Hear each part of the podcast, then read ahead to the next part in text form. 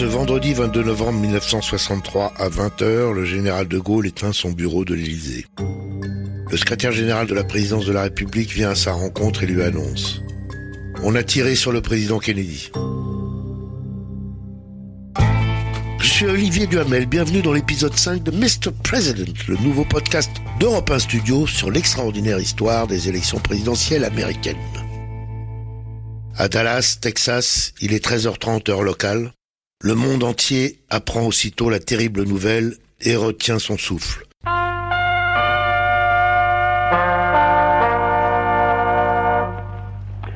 Le président Kennedy vient de recevoir les derniers sacrements. Il a subi plusieurs transfusions de sang. Il est dans un état très critique. On essaye de le maintenir en vie, vient de déclarer un médecin de l'hôpital de Dallas, au Texas. John Kennedy se trouvait à Dallas. Il se rendait à un déjeuner offert en son honneur par le Conseil des citoyens de la ville. Il était à bord d'une voiture découverte. À côté de lui, le gouverneur du Texas, M. Connolly, et sa femme, Jacqueline Kennedy. Le cortège traversait un quartier de la ville entre une double haie de spectateurs. Soudain, un coup de feu, puis encore un autre. Le président Kennedy a porté les mains à sa tête et il s'est écroulé contre l'épaule de sa femme qui a crié ⁇ Oh non, ce n'est pas possible !⁇ Pour le moment, on ne possède aucune indication sur l'identité de l'auteur ou des auteurs de cet attentat. De Gaulle décide de mettre en berne les drapeaux sur tous nos édifices publics, et ce pendant quatre jours, et pas seulement le jour de l'enterrement comme le voulait le protocole. Éric Brancard raconte dans son livre De Gaulle et les grands, paru chez Perrin début 2020, qu'à la fin du Conseil des ministres tenu cinq jours après l'assassinat, De Gaulle a lâché.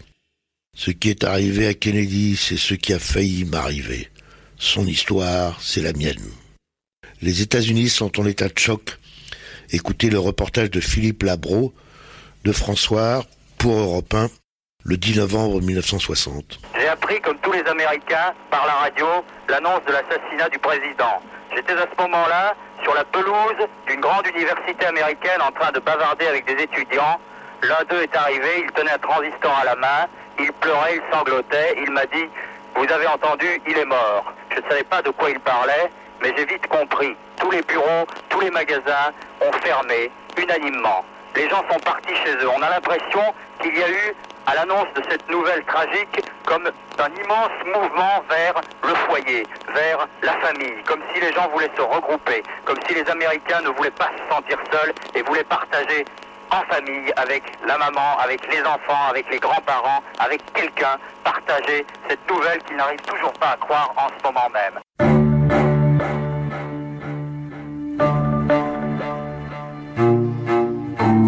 JFK, dans son cercueil, est embarqué à bord d'Air Force One, l'avion présidentiel, à 14h14. Un quart d'heure plus tard, 98 minutes seulement après l'assassinat de John Fitzgerald Kennedy, le 36e président des États-Unis, Lyndon Johnson, prête serment devant Jackie Kennedy, sa robe rose tachée des morceaux de cervelle de son mari qu'elle a refusé d'enlever, disant je veux qu'ils voient ce qu'ils ont fait. Le vice-président Johnson retourne donc à la Maison Blanche, avec cette fois le costume de président, comme le prévoit la Constitution. Johnson, texan s'il en fut, fils d'un fermier devenu député au Parlement du Texas. Johnson, d'abord prof, enseignant l'art de débattre. Johnson, un politicien par excellence, assistant parlementaire d'abord, directeur d'une agence d'État ensuite, intronisé franc-maçon, ça offre des réseaux. Candidat et élu à la Chambre des représentants en, imaginez, 1936. Et nous sommes en 1964. Puis élu sénateur lors de sa seconde tentative en 1948. Les débuts de Johnson à la Maison-Blanche se passent bien, hors les grincements constants avec Robert Kennedy, toujours ministre de la Justice, et avec les conseillers de John Kennedy encore en poste. Robert Kennedy, fils de son père Joseph, Robert Kennedy, né en 1925, petit frère de son grand frère John, qui était lui né en 1917, ancien de Harvard comme lui, Robert surnommé Bob ou Bobby, tout au service de John, aussi beau gosse, presque aussi coureur, amant de Marilyn Monroe et supposé de Jane Mansfield et de Kim Novak, Bob est cependant tout à la fois plus réservé et plus idéaliste que son frère.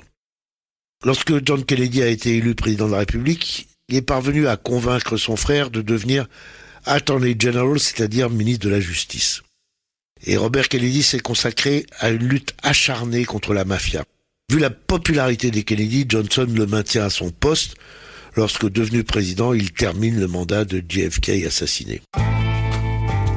Progressiste sur le plan intérieur, Johnson lance un programme de guerre contre la pauvreté et réussit à faire voter le Civil Rights Act, la loi sur les droits civiques, qui interdit la ségrégation et toutes les discriminations, y compris dans l'inscription sur les listes électorales. Un seul candidat fait campagne contre Johnson dans les primaires démocrates, George Wallace. Wallace, fils de fermier ruiné, d'abord juge plutôt libéral, donc de gauche, aux États-Unis, puis politicien de plus en plus raciste. Songez que Wallace a déclaré au lendemain de son élection comme gouverneur de l'Alabama en 1962 Segregation now, segregation tomorrow and segregation forever. La ségrégation aujourd'hui, la ségrégation demain, la ségrégation pour toujours. Wallace qui le 11 juin 1963 se posta devant l'université d'Alabama pour tenter d'empêcher les soldats envoyés par le président Kennedy d'y faire entrer un étudiant noir. Bref, Wallace le raciste. Mais Wallace ne parvient pas à vraiment gêner Johnson durant les primaires. Le président est donc désigné sans problème comme candidat à sa réélection lors de la Convention démocrate. Les débats ne se sont animés que sur l'acceptation des délégués du Mississippi parce qu'ils ont été choisis par une white primary, une primaire réservée aux blancs. Et oui, cela existait encore dans les années 60 aux États-Unis d'interdire aux électeurs noirs de participer aux primaires. Le vrai suspense porte sur la désignation du candidat à la vice-présidence. Robert Kennedy la vise, Johnson n'en veut pas. Politicien averti, il a d'abord annoncé qu'aucun membre de son gouvernement ne pourrait figurer sur le ticket.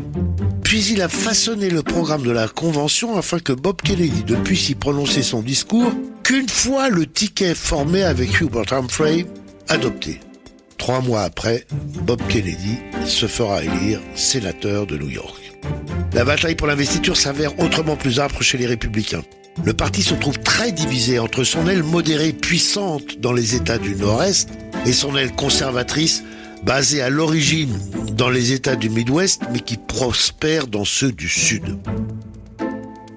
Nelson Rockefeller, encore lui, porte le drapeau plus libéral, Barry Goldwater, celui des réactionnaires. Goldwater, fils de commerçant aisé, fut d'abord démocrate et habit de Kennedy, tellement il détestait Nixon et même Johnson par la suite. Il passa dans le camp républicain avant de se faire élire sénateur de l'Arizona en 1952. Goldwater a viré trop à droite. Au départ, Rockefeller part favori. Mais la vie privée va s'immiscer dans la vie publique. En 1963, deux ans après avoir divorcé, Rockefeller épouse Margaretha Happy Murphy, de 18 ans plus jeune que lui. Pire, elle vient de divorcer, laissant ses quatre enfants à la garde de leur père. Rockefeller est traité de wife stealer, voleur d'épouse. Le sénateur du Connecticut, Prescott Bush, père de George Senior et grand-père de George Jr., déclare Have we come to the point in our life as a nation where the governor of a great state, one who perhaps aspires to the nomination for President of the United States, can desert a good wife, mother of his grown children, divorce her, then persuade a young mother of four youngsters to abandon her husband and their four children and marry the governor? Avons-nous atteint le point dans notre vie en tant que nation où le gouverneur d'un grand État, qui aspire peut-être à être désigné président des États-Unis, abandonner une bonne épouse, mère de ses enfants, en divorcer, puis persuader une jeune mère de quatre enfants en bas âge d'abandonner son mari et ses quatre enfants et d'épouser le gouverneur Les primaires vont faire la décision. Surprise pour commencer un non-candidat, plus exactement un write-in candidate, un candidat sans bulletin de vote mais dont on peut inscrire le nom, Henry Cabot Lodge, celui qui avait été candidat à la vice-présidence derrière Nixon en 1960, gagne le premier scrutin. Il l'emporte ensuite encore dans la primaire du New Jersey, mais annonce qu'il ne veut pas concourir. C'est alors Goldwater qui gagne une flopée de caucus, ces assemblées de base où l'on discute pour sélectionner son candidat, et de primaires, ces élections classiques. Jusqu'à la plus importante, celle de Californie. Rockefeller était parti archi favori.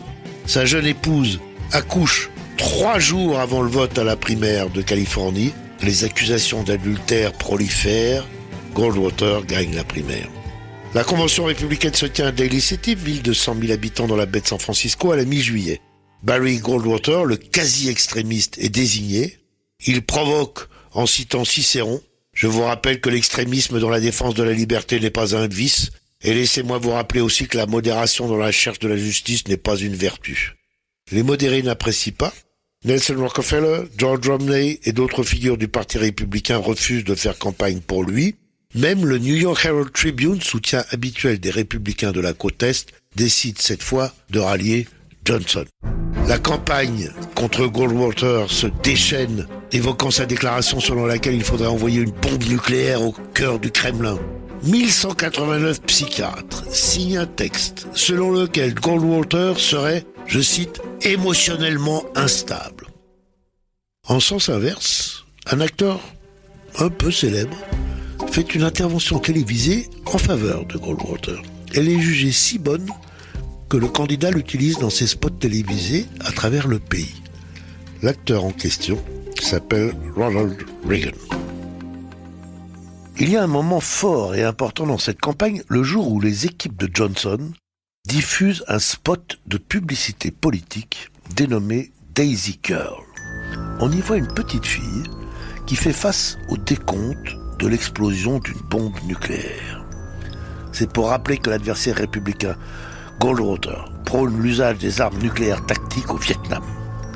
Le slogan de Goldwater, c'est Dans votre cœur, vous savez qu'il a raison. Alors le comte Johnson réplique Dans vos tripes, vous savez que ce sont des folies. Car chacun comprend que Goldwater élu à la Maison Blanche pourrait déclencher une guerre nucléaire. Moyennant quoi, le mardi 3 novembre, Lyndon Johnson écrase Barry Goldwater en obtenant 61% des votes populaires, record absolu, un chouïa mieux que Franklin Roosevelt. À l'arrivée, 486 grands électeurs votent Johnson, 52 seulement Goldwater. Autre record.